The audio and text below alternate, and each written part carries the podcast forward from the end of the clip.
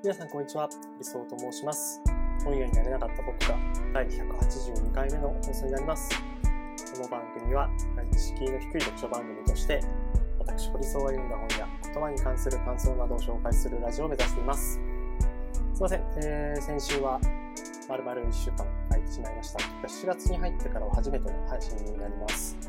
えーと、まあ先週ちょっといろいろ発信もしたかったですけど、ちょっとこう伸びているうちに、まあいろんな事件起こりましたね。なんか月曜日は、憤ってたのは、あの、音楽系の4団体が、えー、まあ選挙で特定の、まあ自民党にこう、推薦を出すっていうことが、まあコロナ禍で文化、カルチャー系のところに対して全くこう支援がなかったことに対してどうなんだと。で、実際その、まあフリーランスとして、えー働いてる人が音楽業界多い中で、まあそういう人たちをこう中心に、えーそういう音楽団体のその判断に対して抗議しますというか、こう反対しますみたいなこう声明が出されたりしていて。で、そのタイミングでちょっとこうカルチャー系の、えーまあカルチャー系の方ってちょっと語弊あるかもしれないですけど、まあちょっとこの183回目の時にこう配信しようかなと思うんですけど、えーその本をやろうと思っていたんですね。ただまあちょっと、えーいろいろ諸事情あり、遅れてしまっていた中で、えっ、と、金曜日ですかね、えー多くの方びっくりしたと思うんですけど、えー自民党の、えー元総裁というか、まあ元首相、まあ、日本の中の総理大臣のこう在任期間としては一番長い安倍さんが、えー奈良県で撃たれて亡くなってしまったという、まあ、衝撃的なこう事件がありましたと。あのーなんですかね、当然、民主主義という社会の中で、そういう 犯罪は、やっぱこう許せないですし、この暴力で何かを解決しようみたいなのは、本当にあってはならないことだと思っています。あの、ただまあやっぱこういうっていうのは本当になんかこう人間のいろいろななんか姿がこう浮き彫りになるなと思ったのはやっぱりあ意外にこう安倍さんのこと好きだった人って結構いいなみたいなこととかですね。なんかあの別にこうめちゃくちゃ日々コミュニケーションを取っている人ではないんですけど何人かの方とかはあの安倍さんのこと好きだったんだけど残念だとかっていう声とかがあったりとか、あとはまあ少なくない、あのまあ、ベンチャーとかスタートアップとかのこう役員とかやってる人たちが、あのまあ、安倍さんとのこう思い出をこう語っていたりとか、まあ、政治家でこう、与党で、で、こう、スタートアップっていうものをこう支援しなくちゃいけないっていうのはもう明確。それは多分、どの政党であっても、えーそこに対してこう、スタートアップをこう、公的にこうインキュベートしていくみたいなのは、もうある、まあ間違いない中で、まあね、やっぱ与党なんで、まあそれはね、温かい声をかけたりとか、何らかのこう支援をするこう策をこう考えたりっていうのはまあ当然だと思うけれども、まあまあ実際それをこう実行したのか、雰囲気だけなのかはさておき、まあそういうこう思い出をこう語られる方が多くて、結構こうびっくり。まあにしては日頃自分はこういうところに、あのー登場しますみたいなことを、まあ僕はなんかね、その、一般の人たちは別にその、一般の人って言い方あれですけど、その、自分のこう、投票行動とか、まあ、ど、どこの政党、まあ、まあ、どこの政党を支持してるか別に言わなくていいと思うけど、政治に対する関心とかか課題みたいなものって、あの、まあ、もっとこう、フラットにこう、カジュアルに語られればいいけど、まあ、安倍さんのこう、マスクがダメだったとか、安倍さんのこういう、逆にこう、安倍さんのこういう資格はよ、あの、施策は良かったとか、まあ、そういうことを、なんか、経済界というか、そういう、なんだろう、日本のこう、まあ、リーダーをこう、辞任するような人たちは、いや、なんかもっと日頃からやってくれよみたいなことはやっぱ思いましたね。なんかやっぱこう亡くなった時に、なんかそういう思い出を語られてもなんかすごく、あ、そうなんですかね、みたいな。まあもちろんその、なんだろう、亡くなってお悔やみ申し上げますみたいなことはこう、伝えたいんだとは思うんだけど、いや、にしては、あなたたちはなんか、オリンピック開催とか、うん、まあ消費税とか増税するタイミングとか、また英語のテストが、あの、4利用するか、民間テスト導入するかとか、いろんなこう政治的なイシュー、難民問題、まあウクライナのせい、まあウクライナぐらいはみんなつぶやいてたと思いますけど、それに対する日本の対応とか、難民をこうどうやって受け入れるかみたいなところとかを、まあ、全然こう語ってないじゃんみたいなことはすごい感じましたね。で、あとはまあ、よく言われて、もう手垢がつくぐらい言われてることですけど、まあ新聞社とかメディアとかの、やっぱり、まあ選挙報道が、投票終わって選挙、その4月10日の20時過ぎてから続々と、まあ、いろんなインタビューやってますけど、こう公平性みたいな課題なのかもしれないけど、まあ、そういう姿勢とか、まあちょっとあれだ、ちょっとずれましたね。まあ、安倍さんが亡くなった後とかに、まあ、安倍さんのこうツイート番組とかをこう選挙前に、まあ別にやってもいいんです。やってもいいと思うけど、やり方とか、まあそれに対する言説とかの一部は、あとまあ、ほんとつい細かいとこですよね。なんかあの、選挙特番で、あの、まあツイッターでちょろっとつぶやきましたけど、僕は。あとあるテレビ局のアナウンサーが、本当であれば、特別に安倍元首相をこの番組だけにこうお招きしてましたみたいな。まあ、まあ、テレビは、まあ、社会のこう後期みたいなところがあったりして、いる中で、別になんか、それはなんか番、そこをなんかこう番組の特色としてこう押し出す感覚とか、特別にみたいなのをこう、特定の政治家に対して、特定の政党の特定の政治家に対して言っていることに対する違和感はやっぱこう猛烈に感じる。まあそれは僕はもしかしたらこうリベラル辞任していて自民党に対してこうちょっとこう懐疑的なふうに日頃から思っているから、まあそういうふうに思うのかもしれないけれども、まあなんかやっぱ安倍さんが亡くなって、あ、そうですね、こうなんか安倍さんの、えー、遺体をこう運ぶみたいなのをなんかどっかのメディアだとご遺体っていうふうにこうつけたりとか、それってでも普通の人が亡くなった時にこう遺体とは言わないよねっていうこととか、うん、なんか、やっぱ政治家って、僕がなんかこう想像しているよりも政治家ってこう国民のこう代理人というか、ね、大犠牲民民主主義っていうふうにこう言われてますけど、大犠牲民主主義、あるいはこう代表制民主主義って言われてますけど、自分たちの代理を務める人たち、あくまで。だから彼らが仕事しなかったら、ちゃんと仕事してくださいっていう権利もあるし、批判とかこう、メディアとかだけじゃなくて、メディアとかこう野党だけじゃなくて、有権者一人一人がこう批判的な眼差しも受けなくちゃいけないのに、なんかそのあたり、で、それはなんかすごい、なんか特定のものを好きになるみたいな。で、それが固定化してしまうみたいな、今の風潮、まあ、推し文化みたいなものとも絡んでいくんじゃないかな、絡んでいるんじゃないかなと思って、ちょっと、まあ、いろんなものが、まあ、見えなと思いますね。で、まあ、その別に僕は得点性投影してなくて別に自民党入れてなくても、まあ、与党が、まあ、政治をこう、担っていく、政権運営していくのであれば、それを、なんだろう、こう、ちゃんと見て、で、彼らがちゃんと仕事をすることをちゃんと期待はしているわけですよね。で、だけど、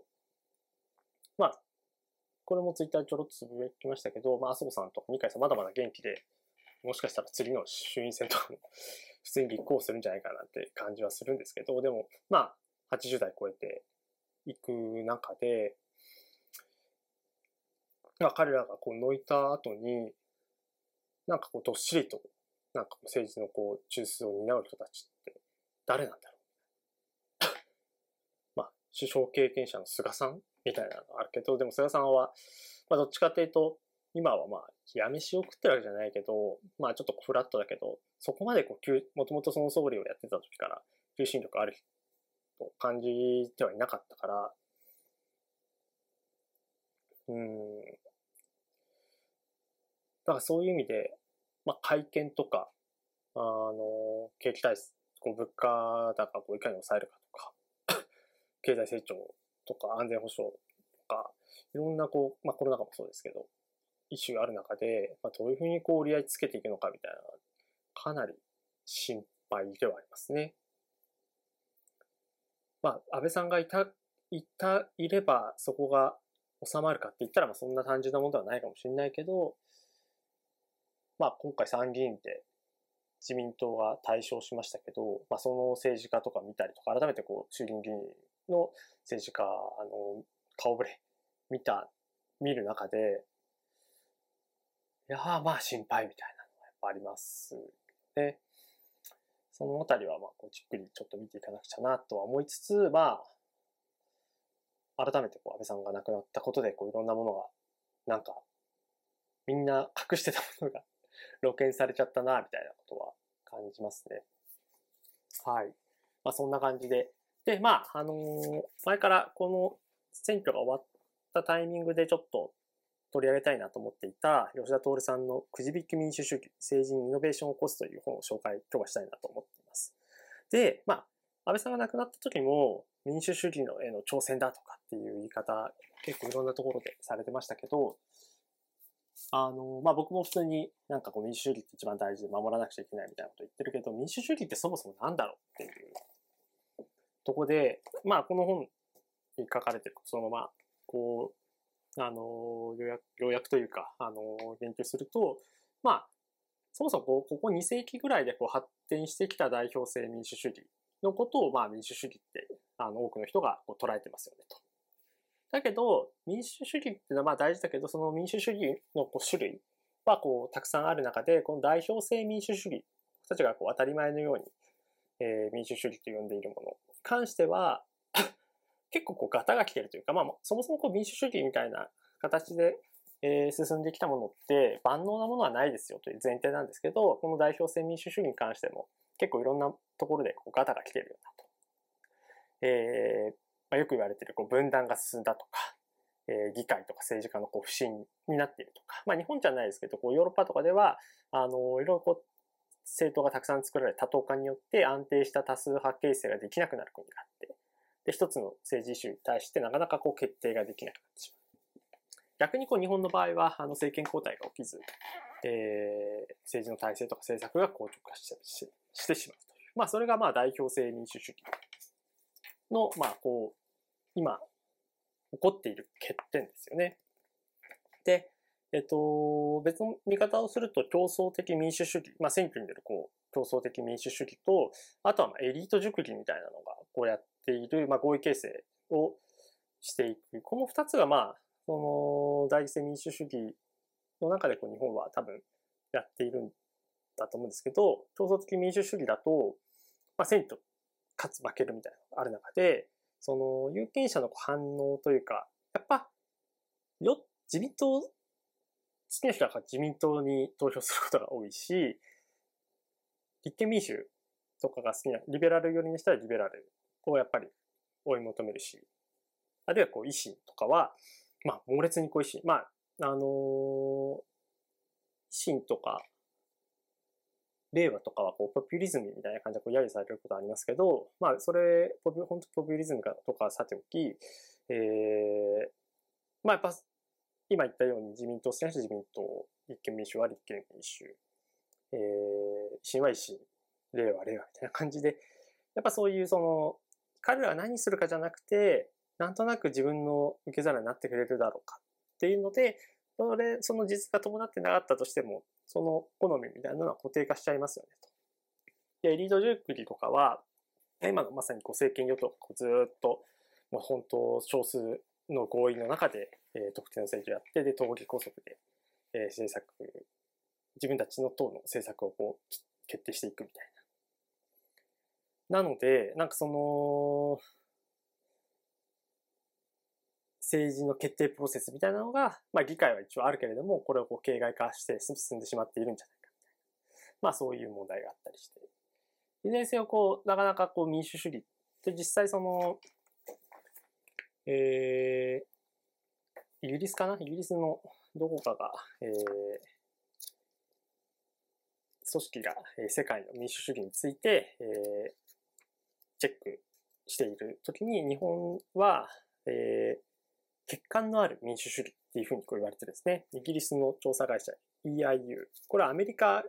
も完全な民主主義っていうこうレベルから欠陥のある民主主義っていうことに2016年から、えー、格下げしたんですけど、日本日本も、えー、欠陥のある民主主義なんですよね。という中で、別にそれを僕はリベラル辞任してるから、今回選挙で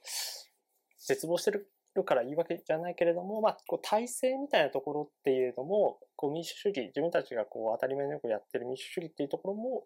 ところからこうちょっと疑いみたいなことがちょっと必要なんじゃないかな、みたいな。まあそういうこうテーマ感。まああの、リベラル勢はかなり、えー、この参院選は、あの、投票、投開票行われる前から、あの、劣勢だっていう状況はあったので、結構そのあたりの問題意識は早めにこう持っていたんですけど、その中でこう、くじ引き民主主義という、えー、まあ、一見突拍子もないようなもの、無作為中止された一般市民による意思決定ですよね。いやそ、そんなんで一般市民がこう参加して、あの、能力ない人たちが決定しちゃうものでこう決められたらどうなのかみたいな。まあそういうこう懸念もある中で、えー、ただ今、その代表性民主主義で、なかなかこう自分の思いが、えー、代理に至る政治家に対してこう届いてないんじゃないか、みたいなことをこう思っている方にとっては、まあこう一つ、まあ思考トレーニングじゃないけれども、あのー、アイディアの一つになっていくんじゃないかな、なんて、えー、個人的には考えてます。ということで、いつも通り3つぐらいのポイントに分けて説明させていただくと、まあ、改めて、えっ、ー、と、今言ったことと重複するんですけど、えー、なんでこう、こんなにこう政治不信みたいな、政治不信社会みたいなのが続いているのか。という時に、あのー、まあ、いろんな要因はあると思うんだけれども、一つは有権者の政治不信がありますよね。で、これが何なのかっていうことを、えー、考える中で、えー、吉田さんが一つ、まあ三つの要素があるって言ってるんですけど、こう、そのうちの一つが結構僕はピンときて、一つはこう一般市民の批判意識の高まりって書いてあるんですよね。で、これってなんか分かりづらいなと思って、最初は。なんかその、批判意識ってそもそも今ないというか、敬遠されてるじゃん、みたいな感じのことを思ってたんだけど、でもこれちょっと分かりづらいんですけど、あの、本当にこう、長い時間軸で考えたときに、今、日本は大体こう、高等教育を、えー、受けて、まあ大体じゃないか。まあ、あの、半分以上がこう高等教育を受けた。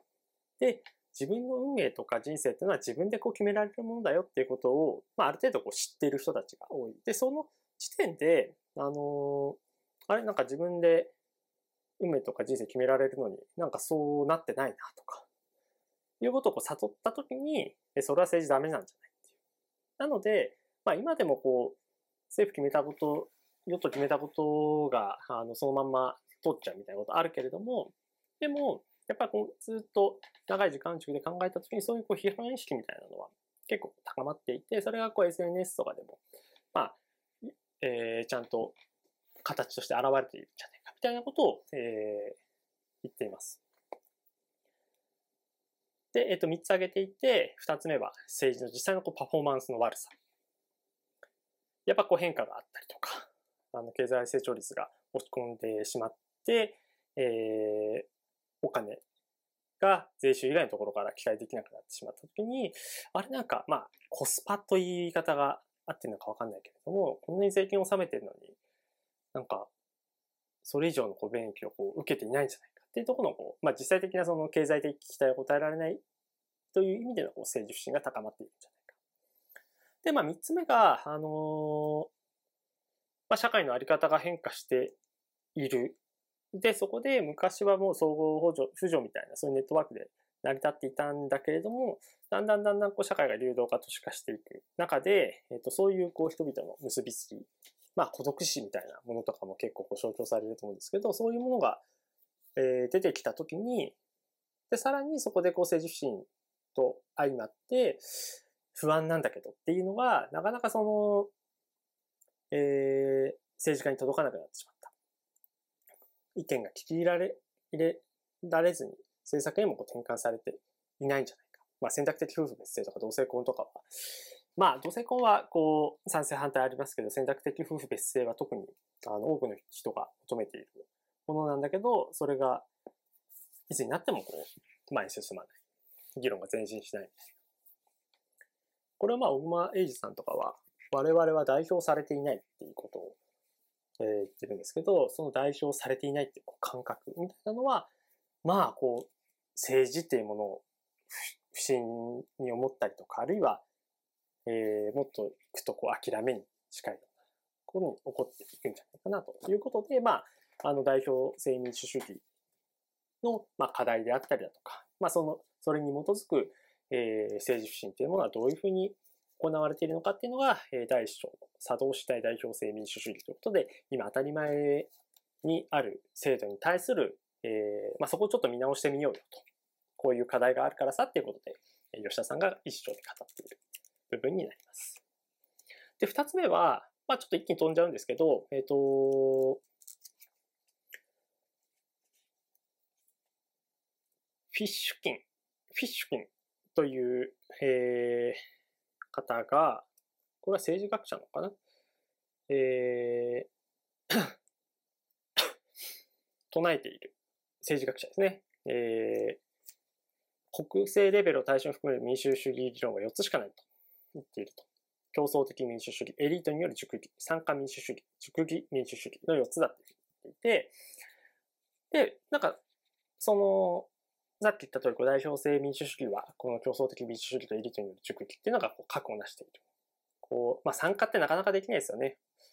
普通の人がこう国政に、え行くっていうのは、まあ政治家になろうっていうふうに立候補するか、あるいはなんかいろんな手段、ロビングとかも含めてこうやったり、デモとかも含めてこうやったりするんだけど、まあそことこう熟議民主主義って何が違うんだろうかっていうことをこう考え、参加と熟議がなんかこう違う、なんか参加型、参加民主主義って言われると、あ、これがすごくいいんじゃないかっていうふうに思ったんですけど、あの、吉田さんは多分、あの、この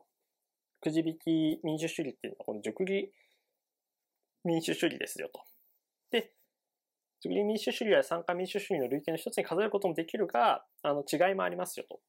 で、その参加というものに対する、まあ、すごいな耳馴染みのいい言葉なので、まあ、参加民主主義でいいんじゃないかと思っちゃうんだけど、結構そこの問題点を言ってます。えー、一つは参加、二つあって、一つは政治参加はその機会が不平等に配分されているこ。れなんだ？って思った時に、政治参加と聞いて意識高そう、ハードルが高いといった印象を持たれるのであれば、それはその人の持っている資本や資源が限定されているためだ。政治に自分の意見を反映したいと思うのであれば、まず自分が特定の政策的課題について特定の意見を持っていないとならない。そして特定の意見を持つためには関心を最初から持っており、それなりの教育や情報処理のノウハウを持っていなければならない。また一人で政治参加するのでは、効果もないことが多いから、同じ意見や行動力を持っている仲間がいなければならないだろう。ということで、あの、まあ、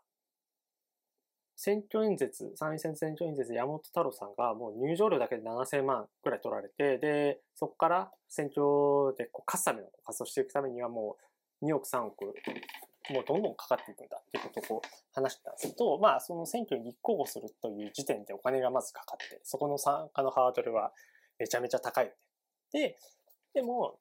選挙に立候補するだけじゃないよね、政治参加は。っていうふうに思った時に、デモとか、まあツイッターでこう発信するとか、いろいろあるんだけれども、ロビングもそうだけど、だけどそれは、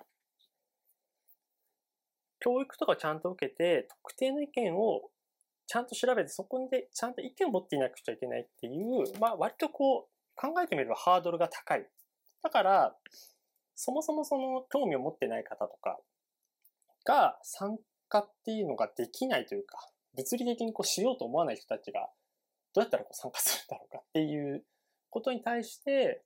限界がありますよねってことを言っていて、これはなるほどなっていうふうに思ったんですよね。参加民主主義っていうのは、まあなんかこう、誰でもこう参加できるように見えて、実はでも、あの、実際参加する人は、あの、限定されている。すごく、だからその参加することによっていろいろな、あの、対話の機会があるかもしれないけれども、えー、そこのハードルは非常に高いということですね。で、逆にその、熟期型っていうのは別にその、くじ引き民主主義っていうのは、その、興味が最初からなくてもいいですよ。まあ、あるなしに関わらず無作為にこう選出されて、で、選ばれた人たちが、まあ、そこで初めて、あの、情報をインプットして議論していく。情報が全くないからこそこう議論する必要があるとかって、そういう意味で参加とは違う、いろんな人にこう、えー、公正なこう熟理を働かせることができるということを言っています。ただもちろんくじ引き民主主義についても、えー、万能ではないと言っていて、えー、まあこういう仕組みをこうやってこう熟理していくためには何のために熟理するのかっていうことで、合意もしくは決定が前提にある。だからそこに対するこうプレッシャーがあるよねっていう。政治は、まあ今与党とかがやってますけど、あの、特定の意思に対して保留するというか、一旦据え置く、優先順位決めて一旦据え置くみたいな判断、政治にこうやることがありますけど、そういうのをが多分苦手になっていくだろうと。で、まあくじ引きは、あの、例えば僕がなんとか参加したいと思っても、くじ引きだとそこのくじで当たらないと参加できないので、だだけど選挙は非選挙権があって、選挙権でそこの年齢に達すれば、あの、物理的にはお金さえあれば誰でも参加することができますよ。で、さらには、これは代表制民主主義と同じだけど、あの、まあ、能力の必ずしも高い人たちがあの揃っているわけじゃないときに、こう、決定の妥当性っていうものに対して、えー、みんなが納得できるのかっていうと、まあそうではない。だけど、まあ熟議っていうのをしっかり、あの、行うプロセスになっているよねと。でしかも、別に能力が必ずしも高い人じゃない人も参加できる。いろんなこう立場の人が参加できる可能性があるということで、まあ、あの、結論から言うと、その、今の代表制民主主義と、えー、くじ引き民主主義を、ある程度こう、バランスを持ちながらこうやっていくといいんじゃないか、みたいな、前の社さんの、あの、主張の一つかな、ます。で、最後、えっ、ー、と、スローな民主主義っていう言葉を、えー、吉田さんは唱えています。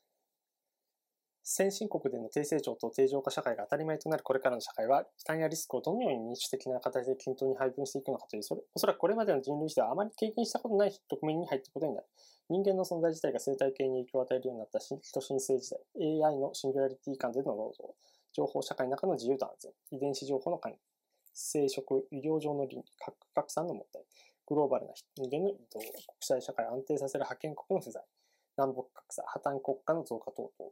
直面している課題は数えきれない。中で日本は高齢化と人口減少、労働力不足、過疎化、膨大な財政赤字、インフラの老朽化、潜在的な震災リスクといった不幸的な課題を抱えているんだ。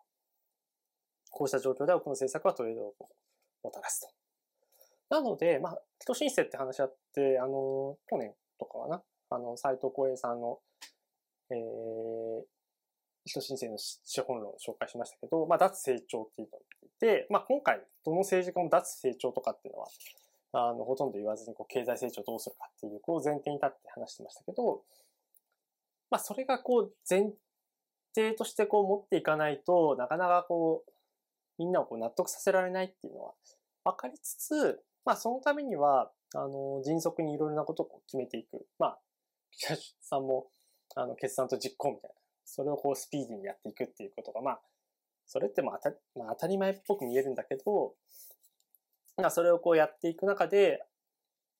やっぱこう、短期的にやるとこあっちを立てればこっちが正すのって、えっと、何かが、あの、犠牲になっていく。じゃなくて、まあ、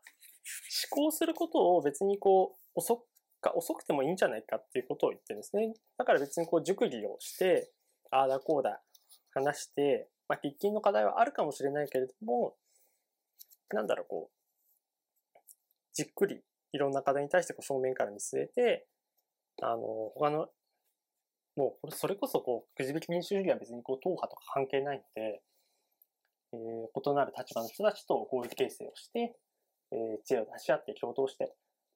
健康化しながら時間をかけて集合的に会議選択するような民主主義にくじ引き民主主義はなっていくんじゃないか。そういうこう期待を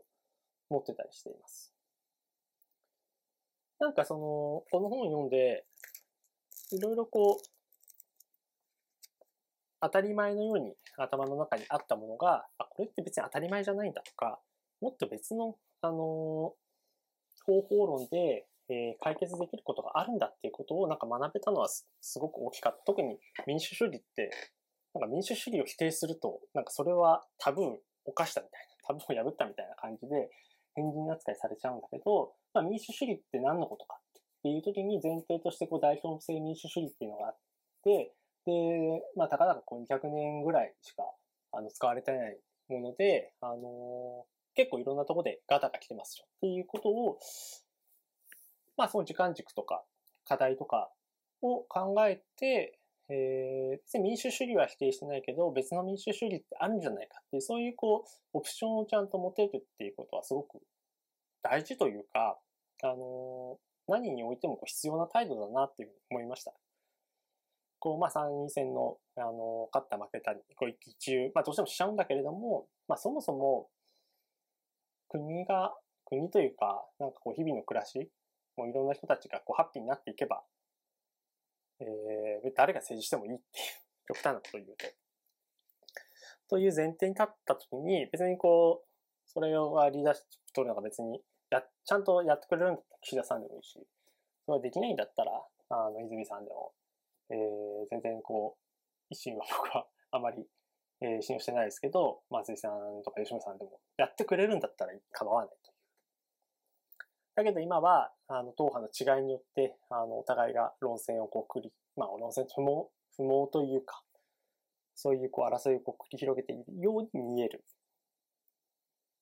ちょっとこう、効率が悪いというか。で、なんかこう、優先順位高くしてほしいイシュが、なかなかこう前に進まないみたいな。こうある中で、えー、ちょっとこう決め方が悪いかもしれないねっていうことをこう考えていくのも一つ重要なんじゃないかなと思います。あの、かつ日本では中選挙区制っていう風なのがあって、えー、エリアごとに、えー、その中から何人か選ぶみたいな。で、それはこう、いろいろな問題があって、小選挙区制みたいな、小選挙区比例代表制みたいな形になって、その仕組み自体は、あの、みんなでこう話し合えば変えることができるわけで。令和新選組が、あのえ、ALS の、えっ、ー、と、かかっている方を国会比例代表で、特定枠で、えー、指定して、あれは6年前だったんですかね。3年前 ?6 年前。あの、で、議席をこう獲得したときに、僕はなんか、え、なんでこんなことをするんだろうっていうふうに思ったんだけど、でも、やっぱりこう、そういう、普通だったら立候補しないっていう人たちを政治の世界に参加することで、政治家ってだからいろんなこう少数意見をちゃんと踏まえてくれるっていうこう信頼があるが、でも意外にというか、意外にというかもう全然 自分の見てる世界しか政治家はこう見てなかったりするので、そういう当事者を、えー、たくさん集めることはすごく大事なんじゃないか。なので、今はこう本当お金がかかるから、それなりにこう裕福な人しか、だからまあ2世世襲議員みたいなのがこう出ているわけなんですけど、どんな人でもこう政治に参加できるようにっていう意味で、いくつかの、えー、バランス、割合でそういうあのくじ引きというもので選ばれた人たちが政治に参加するっていうことは、僕は結構こう、有効なんじゃないかなというふうに思います。もちろん課題もあるし、えー、選び方とか、えー、ファシリテーションどういうふうにやっていくのかっていうことはすごく重要だけれども、そういうなんか、えー、いろいろなこう選択肢がある中で、ちょっとこう一歩引いて制度みたいなところをこう疑うということもすごく大事だなと思って、え、この、え、吉田徹さんのくじ引き民主主義政治にイノベーションを起こすという本を紹介させていただきました。はい。ということで、今日の配信は以上になります。また次回配信もお楽しみください。